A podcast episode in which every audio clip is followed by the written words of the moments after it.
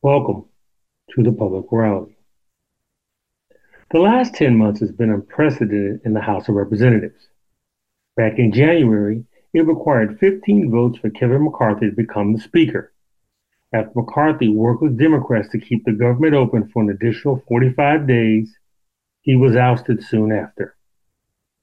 That led to several individuals vying to replace McCarthy until little-known backbencher Mike Johnson garnered the requisite votes to become the fifty-sixth Speaker of the House. What impact will this have on governing? Will aid for Israel and Ukraine pass? Will the government be shut down? To begin this conversation, I'm joined by University of Chicago political science professor Ruth Bloch Rubin.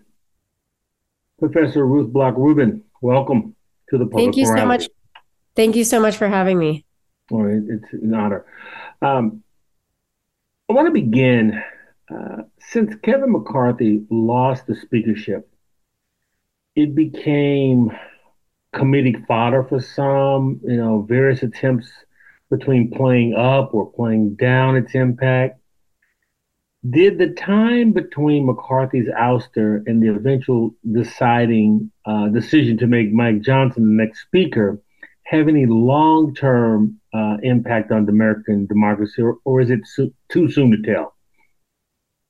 Well, I think it's probably too soon to tell. Um, I think, you know, it's, it's, I, well, I think I would say the following, which is that it's important not to undersell the magnitude historically of the events. Like, uh, there have been battles over speakers. McCarthy was the first speaker to be unseated. Uh, some speakers sort of saw the writing on the wall and resigned. Um, point you could point to Boehner, but historically, it's not unusual for speakers to leave their posts.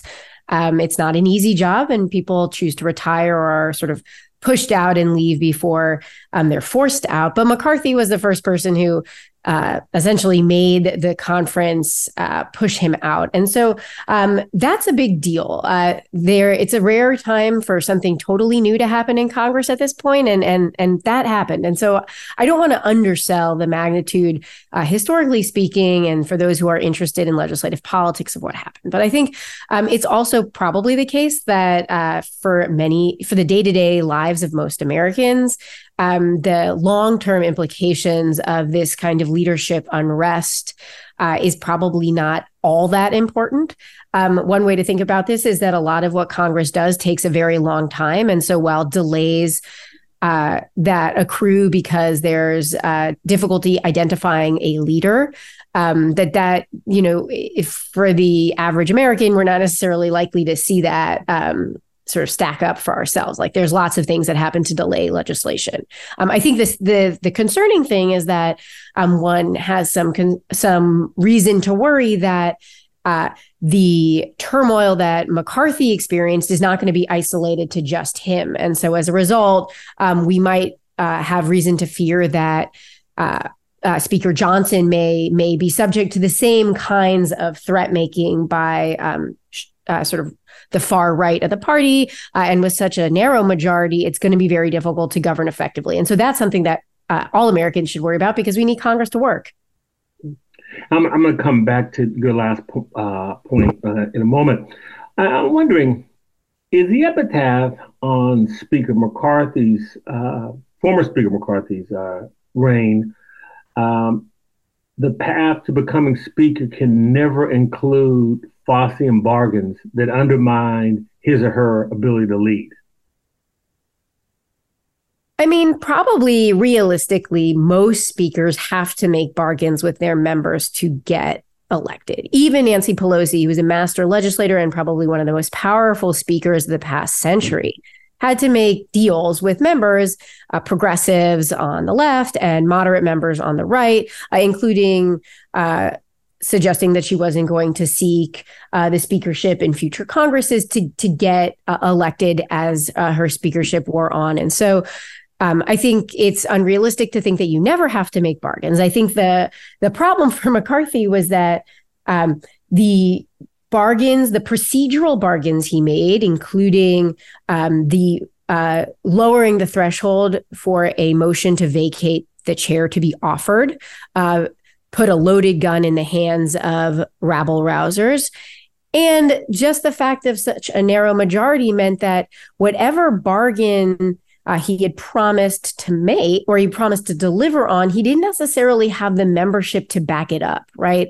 Um, and so, you know, if you promise the far right that you're going to alter legislation, you have to be able to keep moderates on board with those agreements. Uh, and you can't afford to lose that many of them. And so, you know, just keeping everybody in the same wheelbarrow, to borrow uh, John Boehner's metaphor of frogs in a wheelbarrow, keep all those frogs in the wheelbarrow all the time to deliver concessions you made to just a small number of your conference, that's really hard. And so you might say it wouldn't have mattered what bargains you made beyond providing that procedural mechanism to get rid of you once people decided they weren't happy.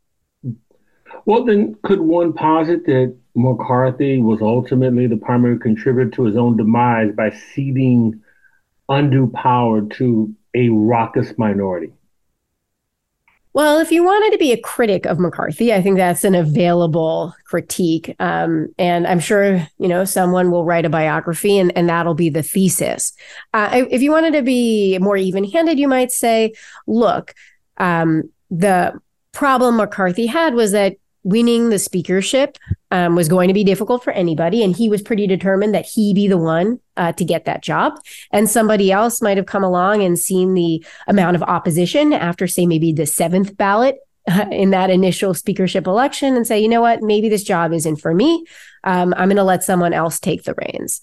Um, and, and that substitute person, that new candidate, might not have had an easier time. It's not like Uh, McCarthy was a bad candidate uh, for the speakership per se. I mean, in many ways, uh, had a lot of uh, chips in his favor uh, to be able to dole out. Um, he's an incredible fundraiser. As party whip, he had gotten to know members. I think he was um, reasonably well-liked, although not well-trusted. Um, and so maybe what this speakership battle reveals is what members value and what they don't. And, you know, one thing you you might say is like the currency that leaders have is not only their ability to persuade and to deliver to members, but that the promises they make to members across the board, uh, people have to trust, even if you're being delivered bad news. And, and perhaps McCarthy was someone who wasn't known uh, to be able to tell, give people the hard truth. And, and that ultimately proved to be his demise.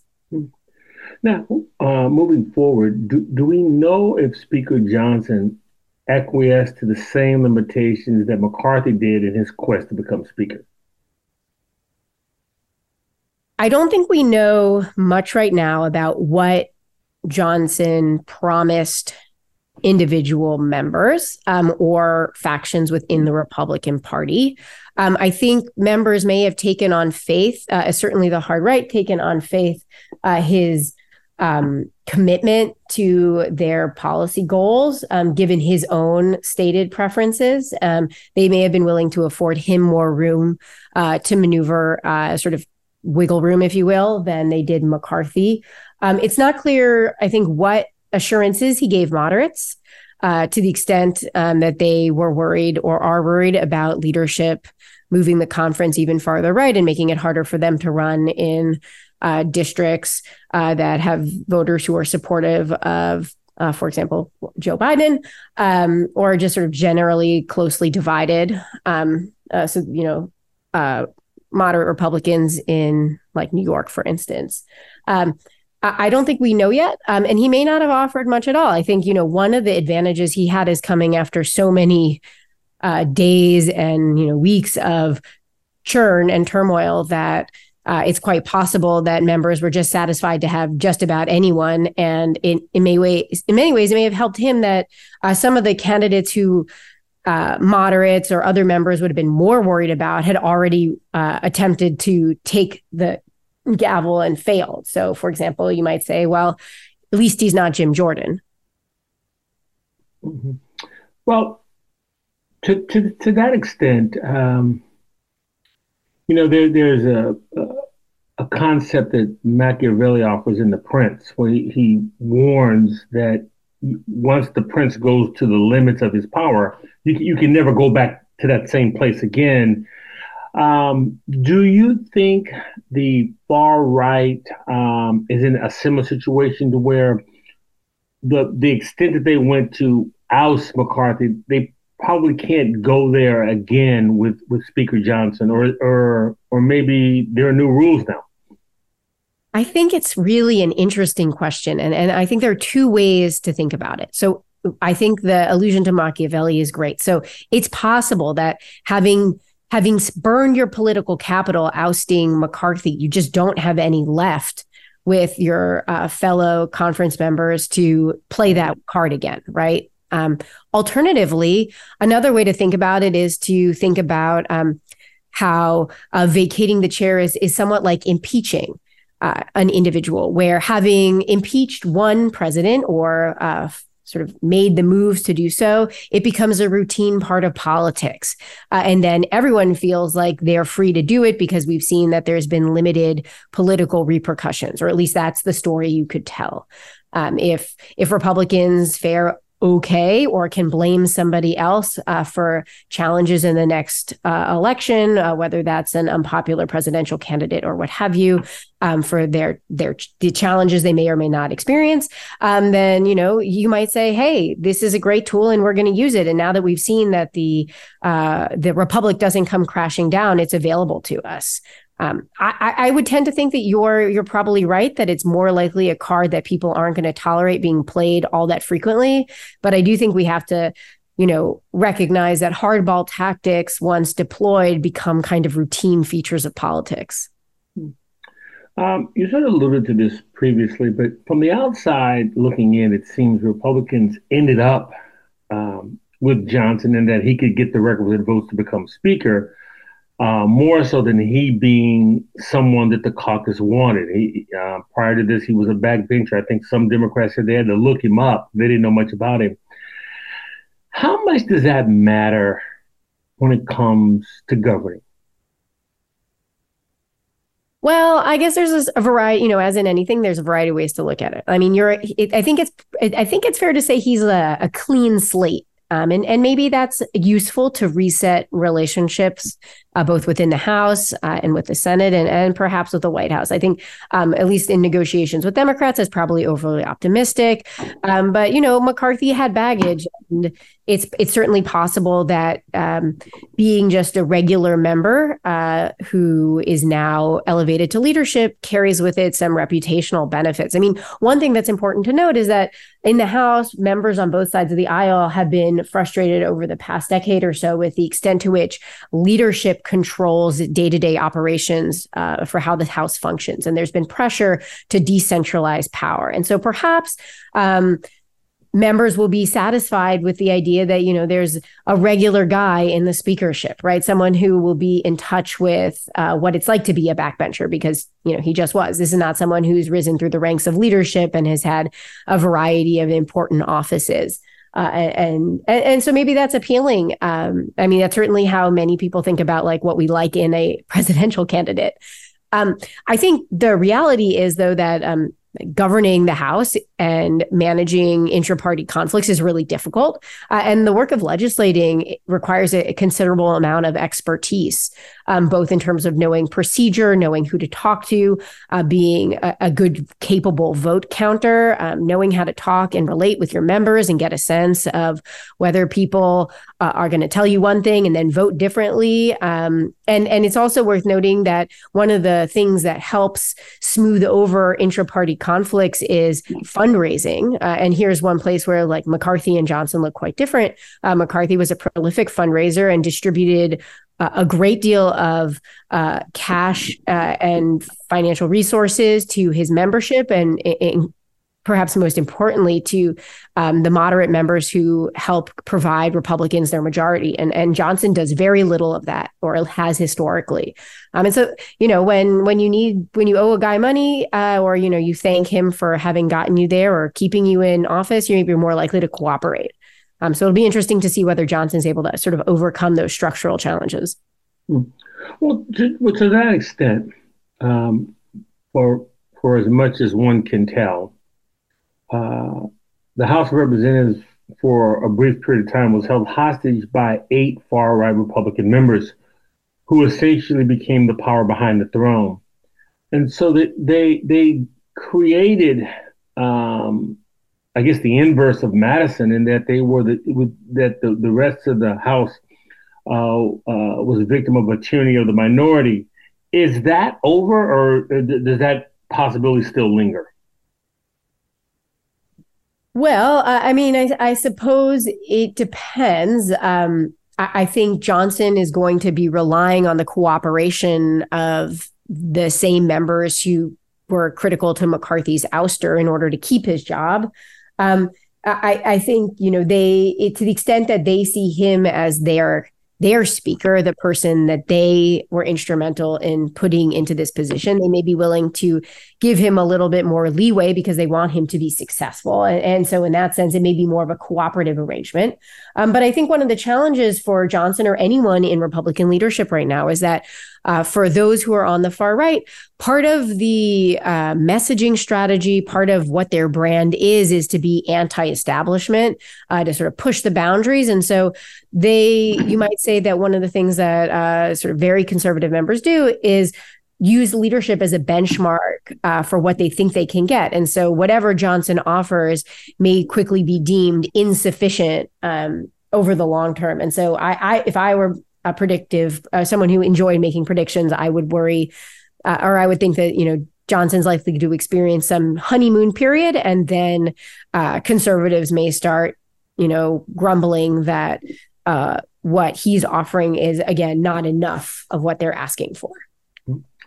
Well, Speaker Johnson has already suggested that he's open to a standalone aid package to Israel, which obviously signals he's not prepared to put additional aid to Ukraine on the floor for a vote. If the Speaker makes good on this promise, what's the global ramifications, in your view, of the of the U S curtailing aid to the Ukraine? I mean, I'm not a scholar of foreign policy, but um, as as someone who reads the newspaper, I think it's certainly problematic uh, for Ukraine and for the United States allies abroad um, to to fear that the funding for uh, foreign conflicts, where America is deemed its interest is in supporting a country, that that aid is sort of contingent on some domestic politics and partisan hardball. I think that's that's not great, and is not a good advertisement for the functioning of American democracy. And to the extent that people count on the United States to deliver, this is not um, this is not likely to make them feel better about our system of government. Uh, I think. The, the the real question is, you know, how serious Johnson is about uh, this particular aid package. I think, you know, reporting suggests that it's a dead-on arrival in the Senate. Both McConnell and Schumer, uh, the uh, Republican and Democratic leadership in the Senate, respectively, are interested in a more comprehensive aid package that would bundle Ukraine aid with Israel, um, as well as um some other uh, foreign allies. And so I think there's, you know, perhaps this is mostly about trying to appease the right wing initially, um, and that, uh, you know, you can blame the Senate for the legislation you ultimately have to accept. Um, that's certainly a tried and true pathway, but that may not be Johnson's game. And I guess we'll just have to see. Hmm. Well, as you, as you well know, Congress narrowly avoided a government shutdown late in September, which can which actually contributed to McCarthy's ouster by extending its appropriations to November seventeenth.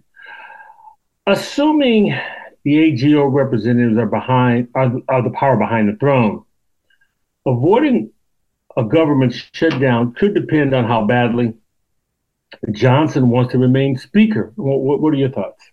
I think that's exactly right. I mean, one of the interesting things I think about uh, governance is that your incentive structure changes when you assume uh, a leadership position. And and so, it, it, you know, one of the what there are a variety of interesting things that may flow from this, but um, one of which is to see whether, you know, what what Johnson, member Johnson wants is different from what Speaker Johnson wants. Um, but I do think uh, that given that funding is so central to what conservative, uh, sort of the far right or ultra conservatives within the Republican Party have demanded, that it's in some ways a litmus test of what kind of speakership he's going to have. Um, the challenge for him is that Um, government shutdowns are, are really problematic for leadership.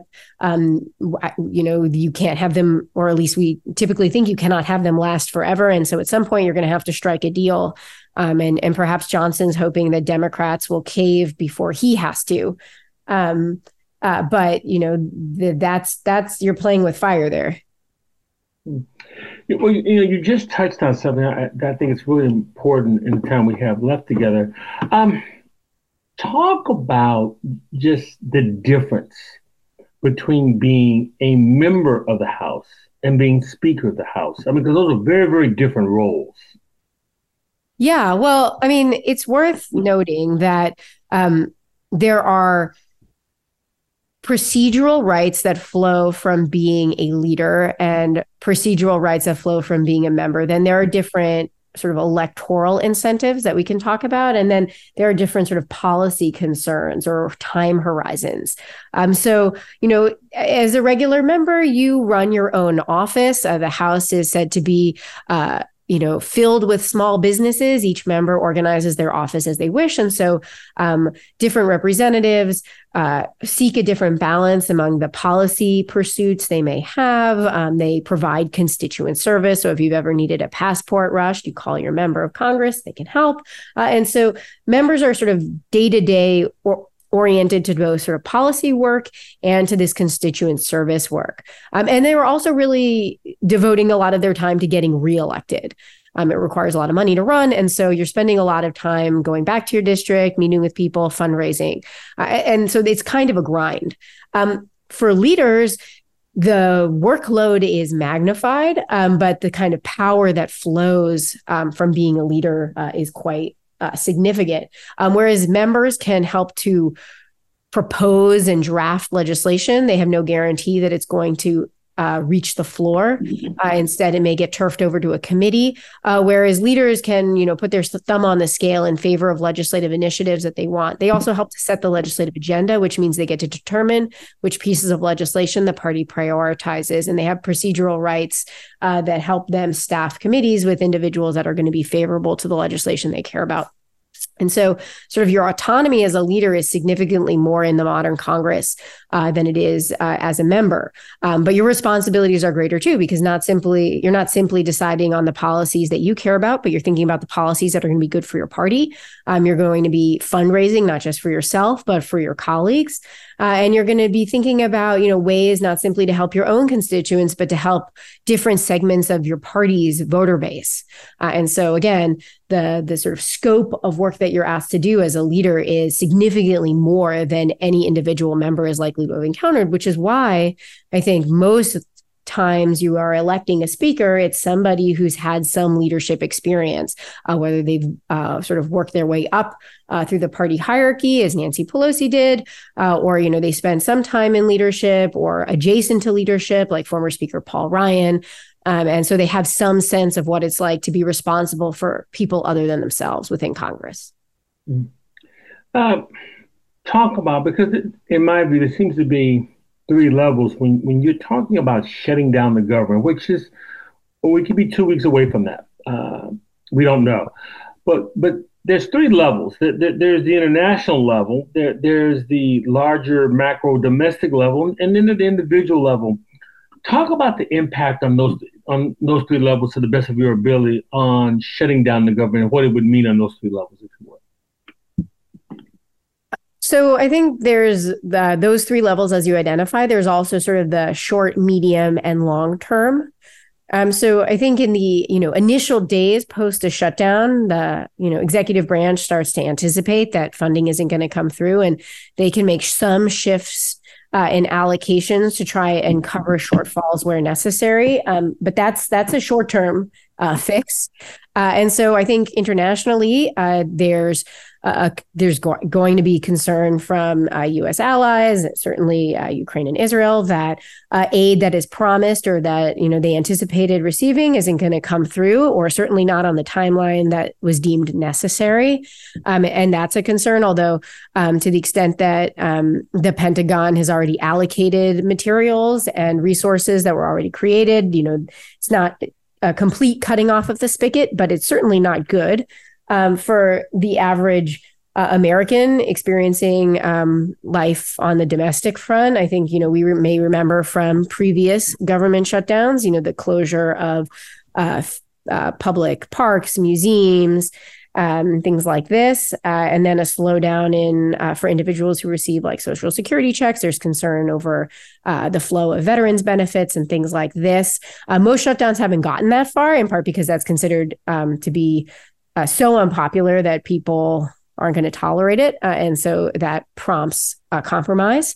Um, but, you know, over the long term, people would start to be experiencing that. And then just the work of governing. I mean, if you're a member of Congress, um, you have a lot of things you want to be doing. And if you're just sitting around uh, debating the same old question, which is, are we going to fund government or not? It gets in the way of doing a lot of the other important legislating that you may have come to Congress, regardless of whether Um, you're a Democrat or a Republican, or, you know, sort of where you stand on the ideological spectrum. Presumably you you care about certain policy goals, and and arguing about government funding is just getting in the way of making action on, on those important priorities you may have.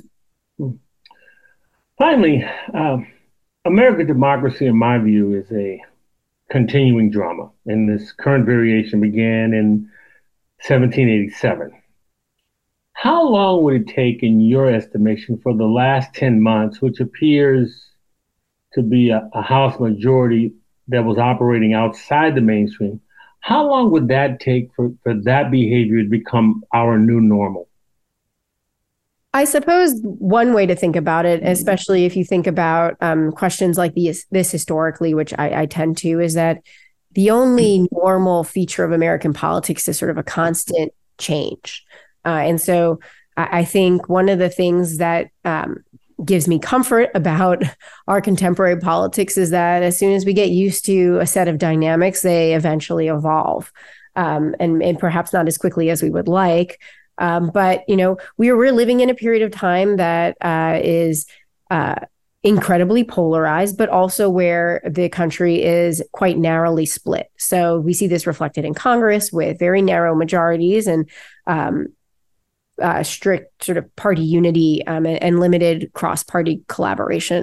Um, but at different points in American history, we've very different circumstances have obtained. And so I, I think um, it's quite possible that um, over time uh, and, and perhaps in the me- near to medium term, uh, though so some of those trends will reverse. Uh, it may be the case that what we're looking for is, you know, a presidential election where uh, one party is able to gain a, a more substantial majority, um, whether that's Republicans or Democrats. And so that will change these dynamics by altering one of the two variables that seems to be causing uh, such challenges when it comes to governing. Professor Ruth Bloch Rubin, I want to thank you so much uh, for your uh, wise insight, and thank you for joining us today on the Public Morale. It's been much appreciated. It's been an honor to have you on, Matt. Thank you so much, Byron. It was a pleasure to speak with you. That was Ruth Bloch Rubin. Stay tuned as I speak with American University Political Science Professor James Thurber on W S N C's The Public Morality.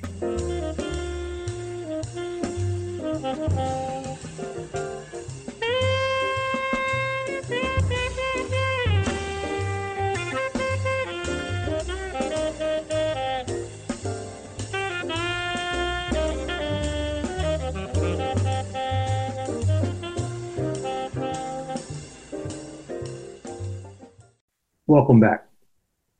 I'm now joined by James Thurber, a distinguished professor at American University.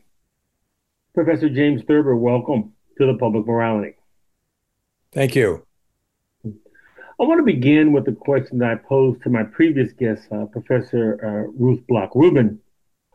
Was the path for Kevin McCarthy to become Speaker just fraught with too many Faustian bargains that undermined his ability to lead? Well, I think that he undermined it by wanting power. It was really a, a Faustian thing. Now, Faust wrote about the uh, uh, contract with the devil, with Mephisto, and he gave away so much power in order to keep power that it was impossible for him to lead. I think this whole uh, one person can uh, move uh, a motion to vacate has to change, or our new speaker, Mike Johnson, will not be able to, to uh, uh, lead either. Uh, our democracy requires compromise, and it seems that the Republicans in the House of Representatives are unwilling to compromise on a whole lot of different things, especially working with the Democrats. when you have a majority of four, uh, you've got to reach out to the other party. But when when people have done that, like Ryan uh, and Boehner, they've gotten fired. Uh, Ryan uh, reached out to the Democrats on thirty-eight major bills. Uh, that's the only way to get them passed, including get a, getting rid of No Child Left Behind and, you know, amendments to the Elementary and Secondary Edu- Education Act. And the far right, uh, the Tea Party, then later the Freedom Caucus people, uh, didn't want that, and they fired him. So we we now have a speaker, uh, yes, that's in there, but is uh, in a very difficult position. He's called for changing the vote on to vacate the speaker. I don't know.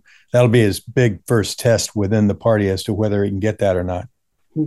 But but uh, to, to to your last point, wasn't that sort of McCarthy's undoing, that he kept the government open through November seventeenth, and didn't that lead to his ouster? Just so if that's the case, is is governing an impossibility under the current configuration? I think it's exceedingly difficult uh, for any Republican to lead the House of Representatives because they have so many factions. America is polarized between the two parties. They're polarized inside the party. The Democrats are polarized also with a very large uh, progressive caucus, but Pelosi and now Jeffries uh, have the skill to keep people together and to vote together. Uh, the Republicans haven't shown that they can do that, uh, and that's that's going to be a major problem. I mean, they keep calling people like McCarthy a rhino. He's not a rhino. He's just a person who was Speaker of the House for everybody, for America, which means you've got to work with the Democrats. Now, Mike Johnson is unknown. Uh, you know, after three weeks of turmoil, they wanted somebody, and I guess they wanted somebody that they didn't know very well. Uh, first Louisianan to be Speaker of the House of Representatives. Uh, we know a little bit about him, but he is very conservative and very supportive of Trump, uh, a strong uh, MAGA or MAGA person. Uh, and I think that that's going to cause a lot of problems for the moderates. Yes, there are a few moderates in the Republican Party, especially those eighteen Republicans that won in districts where Biden won. And some of those are, you know, in, in New York, upstate New York, but elsewhere, they're going to have real problems with uh, uh, Mike Johnson's uh, politics uh, personally, but also with what he has to do to govern. Well, it, it, you know, you, you mentioned earlier that um, Democrats vary, Republicans vary, but there has, I mean, I think we're still, there should be agreement, at least the way I see the world, there should be agreement on this larger and macro concept, Madisonian democracy. And, and I'm wondering, under this Madisonian rubric, um, have the Republicans, in your view, Republicans in the House, I should say, become the type of faction that Madison feared? Absolutely. Madison... Um, by the way, I just put this in context. We have an award at American University. I help help uh, get this going, called the Madison Award. And every two years, we give it to two members that are willing to work with the other party and support the institution. It's been very hard to find some Republicans on that side. They're in the Senate, is where they are. Warned us of the tyranny of factions, and in those days, it was parties. Today, it's factions within uh, the parties, especially the Republican Party. And so, you know, the impact of this on the House during two wars, uh, inflation, all kinds of other problems that we have is is a challenge to our democracy. And I'm worried about it. From, from the outside looking in, uh, which is the cheap seat that I occupy, it seems Republicans ended up with Johnson in that he could get the requisite votes more so than he being someone the caucus really wanted. How much, in your view, in your experience, does that matter when it comes to governing? Well, we're in a unique situation with uh, Mike Johnson. He's not well known, but he also he doesn't have very much experience with leadership at all. And so to put your question in that context. He, for weeks, all kinds of other things after firing McCarthy, uh, he was the lesser of a whole lot of evils to those on the right. He's in. I don't know lo- how long he can govern, uh, and it's going to be a serious problem. He's, you know, he's mentioned a couple of things about governing. One, and he was appealing far right on this, he wants to go back to the regular order. He used the term decentralization. The regular order is where you, you learned it in Schoolhouse Rock. Your kids did, you did, where you introduce a bill, it goes to a committee or uh, depending on the jurisdiction of that committee, that goes to the subcommittee. If it moves, they have a subcommittee hearing, a full committee hearing. In the House, it goes to the Rules Committee, and then it goes to the floor. Uh, from the subcommittee, full committee to the floor in the Senate, and then it goes to a conference committee. We don't even have conference committees anymore. We have centralized power and undermined the regular order because of the narrow margins in both parties. The leadership has to centralize it in, in order to get things done. So he's one day he's promising decentralization and the regular order, considering these appropriation bills so we don't shut down government. And on the other hand, the first thing he comes out with is uh, his approach to funding uh, uh, Israel, not even Ukraine. He voted against funding Ukraine in the Armed Services Committee, by the way. He's against that personally. Uh, but he, he centralized power. The Ways and Means Committee that handles taxes didn't even consider the issue of cutting um, cutting funding uh, for the I R S, and neither did the Appropriations Committee. And the Appropriations Committee, Defense Subcommittee, and Appropriations, they fund Ukraine, Israel uh, for these wars. They haven't even considered it either. They haven't had a bill that went from the committee to the Rules Committee to the floor. He, he announced this uh, against what he said just a couple of days ago, where he wanted to decentralize power. Now, that's a lot of, uh, of detail, but it's important to know because the far right uh, – wants to go back to the regular order. I think most members want to go back to the regular order, but in order to get things done, they centralize it, and it really undermines trust uh, in the institution when that happens. For those who are searching through their YouTube uh, clips to, under- to know which Schoolhouse Rock Professor Thurber was referring to, that would be I'm Just a Bill. So... Uh, yeah, thank you very much. I, I'm, date- I'm dating myself. Uh, well, no, well, no, we're dating ourselves, plural, sir. Plural. um, but you, you, you mentioned um, that uh, Speaker Johnson has already made clear he wanted a standalone bill for aid to Israel and not Ukraine. What impact does that have? I, it's a question I posed uh, earlier, but what impact does that have if you do not fund, if you put a hold on funding Ukraine? Well, first of all, he it's not only uh, not considering funding for Ukraine, but not considering humanitarian aid uh, for the people that are suffering in Gaza, in West Bank, in the middle, you know, in, in, in Israel. There's a, a large portion of the bill for that, as well as something for the border. Also, it's a very large bill, one hundred six billion dollars. He's come forward with fourteen point three for Israel.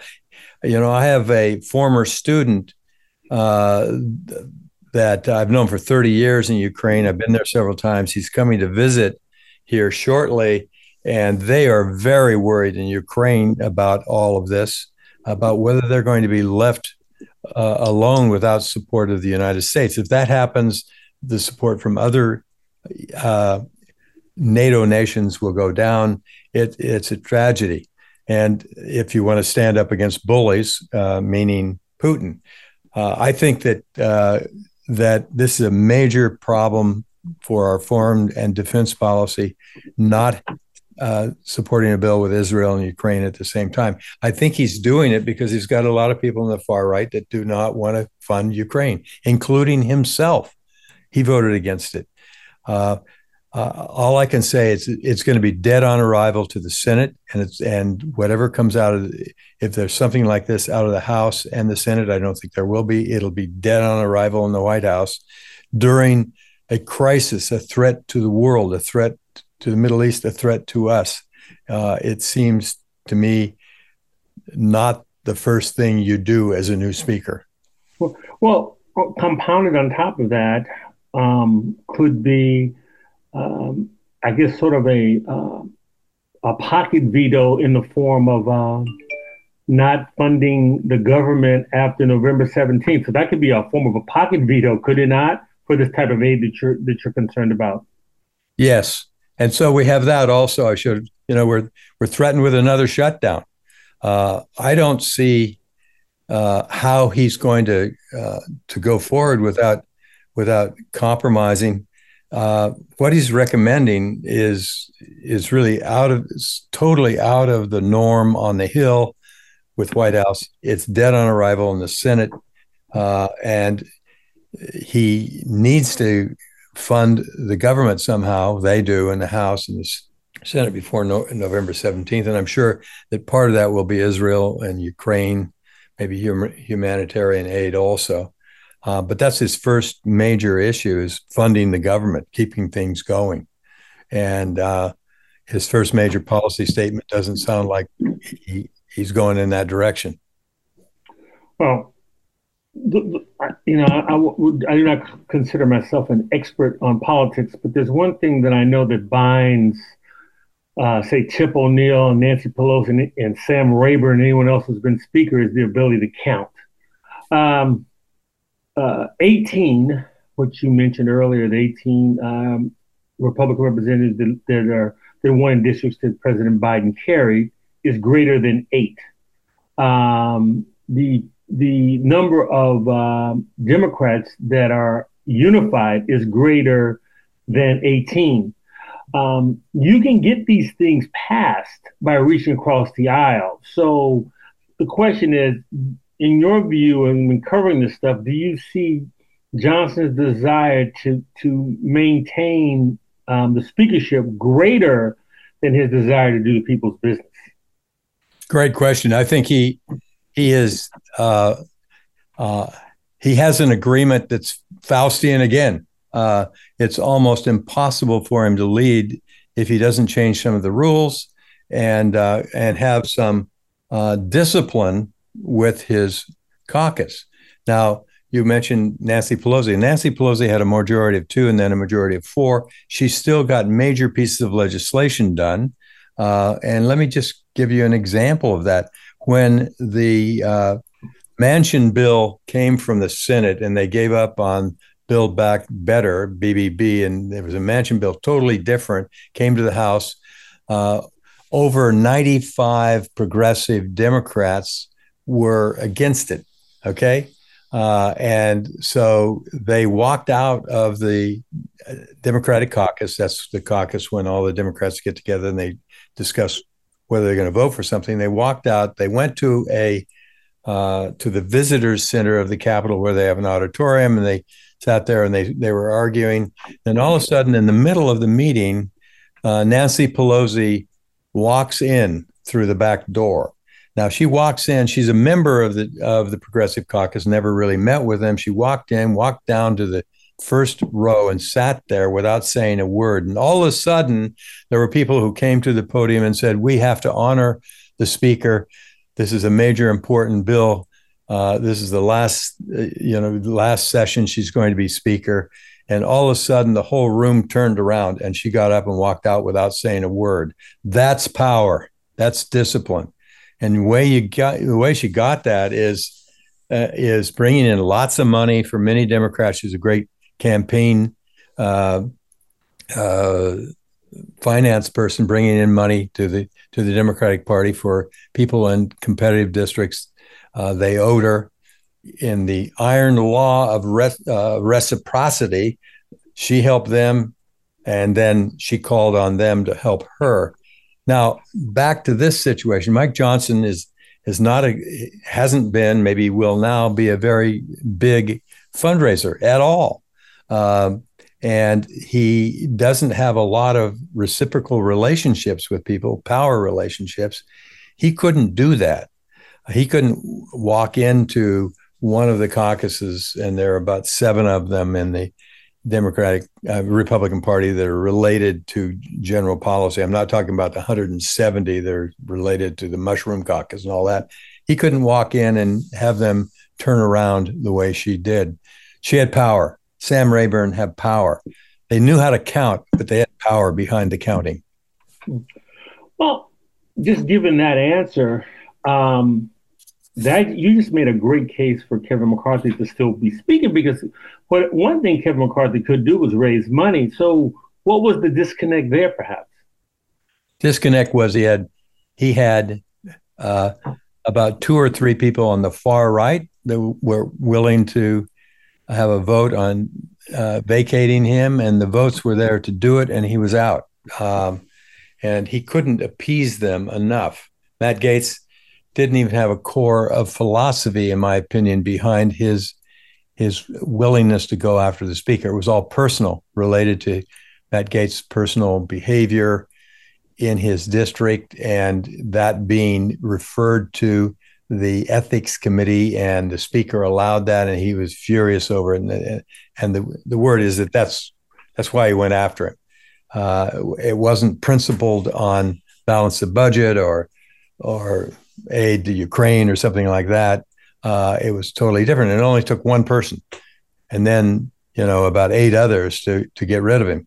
Um, it, it is an impossible situation for the Republicans unless they can push the caucus to a more moderate position and and work with the Democrats. In the end, they've got to work with the president. This is divided party government. Uh, they've got to work with the Senate. That is working together, the two parties there together. Uh, they're they're uh, more moderate in many ways than than uh, certainly than what he is and what the House expresses. And then, of course, there's the president. We have separation of powers, and and he can veto something. And if he vetoes something, uh, that makes it very difficult. So this is a tough time, uh, having this kind of of activity and competition going on when we have two wars going on. Uh, it is, uh, and plus we have the threat of China and South China Sea and Taiwan.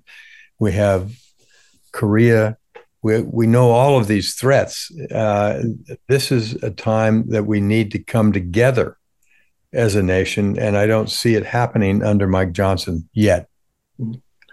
Um, how much, in your view, do we, the people, bear responsibility for this? Because there doesn't, in my view, there doesn't seem to be any consequences for pulling these kind of shenanigans. Again, my view, my words, where members go outside the traditional Democratic guardrails. There's no penalty to be paid for that.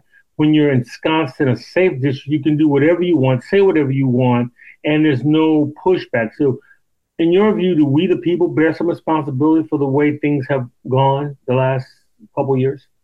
In some cases. Um, the real election in America is the primary election in the House of Representatives, for example. There are only about thirty districts, maybe forty, that are competitive, where people win by fifty-five percent or less. And that's because of sorting, uh, ideological sorting, where people live around people that they agree with in rural America and urban America. And we draw lines around the sort. We redistrict.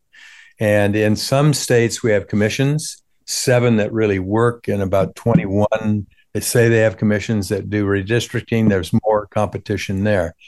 Um, so part of this problem is sorting and redistricting. We, But behind all of that is that we have polarization among voters that reflect deeper divisions in American society. We have racial divides between the two parties. We have cultural divides between the two parties on, on lifestyles, values, morality, uh, even wearing masks or not divide the parties. We have an ideological divide from uh, for many years between the Democrats and Republicans on how large the government should be, whether we should balance the budget, uh, what the proper role and size of government should be, and a battle over order versus freedom. And that is uh, reinforced through social media and ideological divide on social media, where people go to places where they agree. Uh, and that gets reinforced. So to blame the people It's partially correct.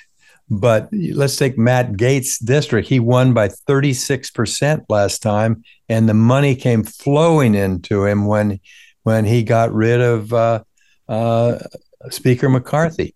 Some of these people come from such safe districts that are really out of the norm for, for America generally, and they use that as a platform to become known nationally, and then they get all kinds of campaign contributions, which gives them even more power. So we have a geographic divide, you know it, uh, from you know the, the southern states and the I would call the cowboy states versus the coastal populations and urban and suburban and rural areas. All of this sorting is behind what we have, uh, and redistricting puts a line around the, that sort in the Um, in the House of Representatives. The Sen- Senate's different. Uh, we have very different states. Uh, we really have a, the most mal-distributed legislative assembly in a democracy in the world. Why? Because it is dominated by rural states. You've got about thirty-eight states. It takes about thirty-eight states, if you pick them right, to, to equal uh, California. Uh, and so there's two senators in those thirty-eight states, and there's two senators in California.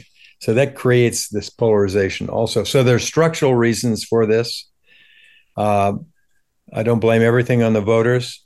I do blame uh, people like Trump and others who take advantage of the polarization and throw gasoline on embers and make it even worse as populists. Um, I used to work for a guy by the name of Hubert Humphrey in the Senate after his vice presidency, and he'd go back to Minnesota knowing full well that the, his dis, his Minnesota disagreed with him on a particular stand, and he'd go back and he explained to them why he voted against the majority of the uh, of the people in Minnesota based upon polls. And he said, you know, I've listened to all the arguments. You've elected me as a representative to represent you and to make judgments. And he tried to lead the population, the voters, around what he believed in in a rational way. We do not have people like that anymore. We don't have, they can't afford to go back and do that, or they get booed uh, by the well-organized far right or re- well-organized far left. Um, it is a crisis in our democracy right now. Well, you you you you, you mentioned um, Hubert Humphrey, who in my view uh, was about forty years ahead of his time in some of the things he, he advocated. But But it seems to me, when I think about Hubert Humphrey, um, Father Coughlin, for example, didn't have, you know, five million Twitter followers. Um, it was a, it was a very limited way of one opposition getting their message out. So anyone now with a laptop and a Wi-Fi connection can potentially get a propagandist message out that may or may not be accurate. Most oftentimes it's, it's inaccurate, just to rile up a certain segment of the population. So that's a fundamental difference, is it not? That, that our democracy, we talked about Madison earlier, that Madison could not have conceived of, you know, in seventeen eighty-seven. Social media makes it easy to get out messages. And the messages that are on the far right, uh, far left, uh, and using A I uh, these days uh, are are ways to rile things up immediately. When something happens immediately, they uh, there are people on the internet that that uh, take advantage of that, and they can they can push lies. It's a major problem, uh, and they can uh, distort things. We've seen that in terms of of uh, artificial intelligence, uh, and they can really rile rile up the far right and far left. We see this now with anti-Semitic uh, posts, Islamophobic uh, posts. We see that in terms of people trying to make uh, sense of the Palestinian population uh, in the West Bank, but also uh, in Gaza, that most of them were afraid of the Hamas uh, leadership and the military, and they, they just wanted to live there peacefully, and they're being thrown together Uh, with the Hamas, uh, the terrible things that Hamas fighters did in uh, in Israel. And all of that is instantaneously up on social media. And that's true in the United States also. You make a mistake, you slip and make a mistake in a speech by one or two words. Uh, it was overlooked in the past. Now it it gets uh, blown up and put out on, on social media. Or if you're a president and you trip over a sandbag that, you know, on a stage by mistake, uh, you know, like Biden did, that goes out and that becomes part of the campaign against him because they think he's too old. Mm-hmm. Yeah, he's eighty and and uh, Trump is seventy-seven. They're pretty close in terms of age, and they both make mistakes, but that is amplified now. I don't think Madison would have would have even thought about anything like what we have right now. Mm-hmm. Uh, you know, when Humphrey gave his speech uh, at the Democratic National Conven- Convention of pushing for civil rights uh, in the party against those in the, uh, the, the segregationists from the South, and they walked out of, of that uh, forty-eight convention, it put him on the stage. But that was because a whole lot of people watched uh, broadcast television, and they saw it and they heard it. And then a lot, and then it took days of interpretation in the print media. Uh, that's very different than today. Today it goes out instantaneously, and that's that's tough. Hard to believe that in between, it wasn't until nineteen seventy-six that the country saw the actual footage of the Zapruder films, the Kennedy assassination, that happened in sixty-three. That would have, we would, today we would see that instantaneously. So we live in a much, much different world. And we see it instantaneously from probably about fifty different cell phones that took it from different angles, you know? Yeah. And, uh, that certainly happened with the horrendous slaughter of women, children, uh, and uh, others at a, at a rave dance out of, out of Israel, and it's happening in Gaza too. I mean, you get all kinds of, of different views of this. Now that's, it's good that you have more transparency, but it's hard to, it, it, it's really hard to govern when you don't know completely what the truth is, and to bring people around. And when people get very emotional about something, as they should in, you know, in a war. Are you optimistic that we can wade through this next chapter of American democracy? Well, I have a dog that's named Hope. She's by my feet right now. And uh, I always have Hope, my dog, but I also, but I also have, I have to have hope. Um, and there, there has to be some reaction to these extremes. Um, and I, I have hope with the next generation.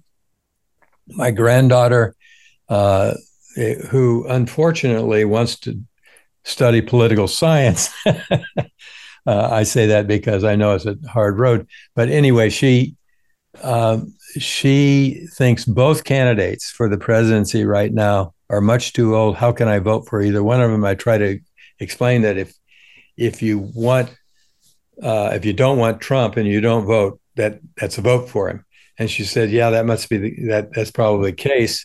But I have hope for her and the next generation to come through and try to change things, try to bring things together. Now, we have a whole lot of caucuses. I just met with some of them on the on the Hill and in the House of Representatives that are that are uh, bipartisan. There's a there's one called the Bipartisan Working Group. There's one Fix Congress. There's a bunch of them that have Democrats and Republicans together. Mainly, they're young, new members from fairly moderate districts that are trying to improve the way the House works. I have hope for groups like that. I have hope that they go back and try to influence their constituents.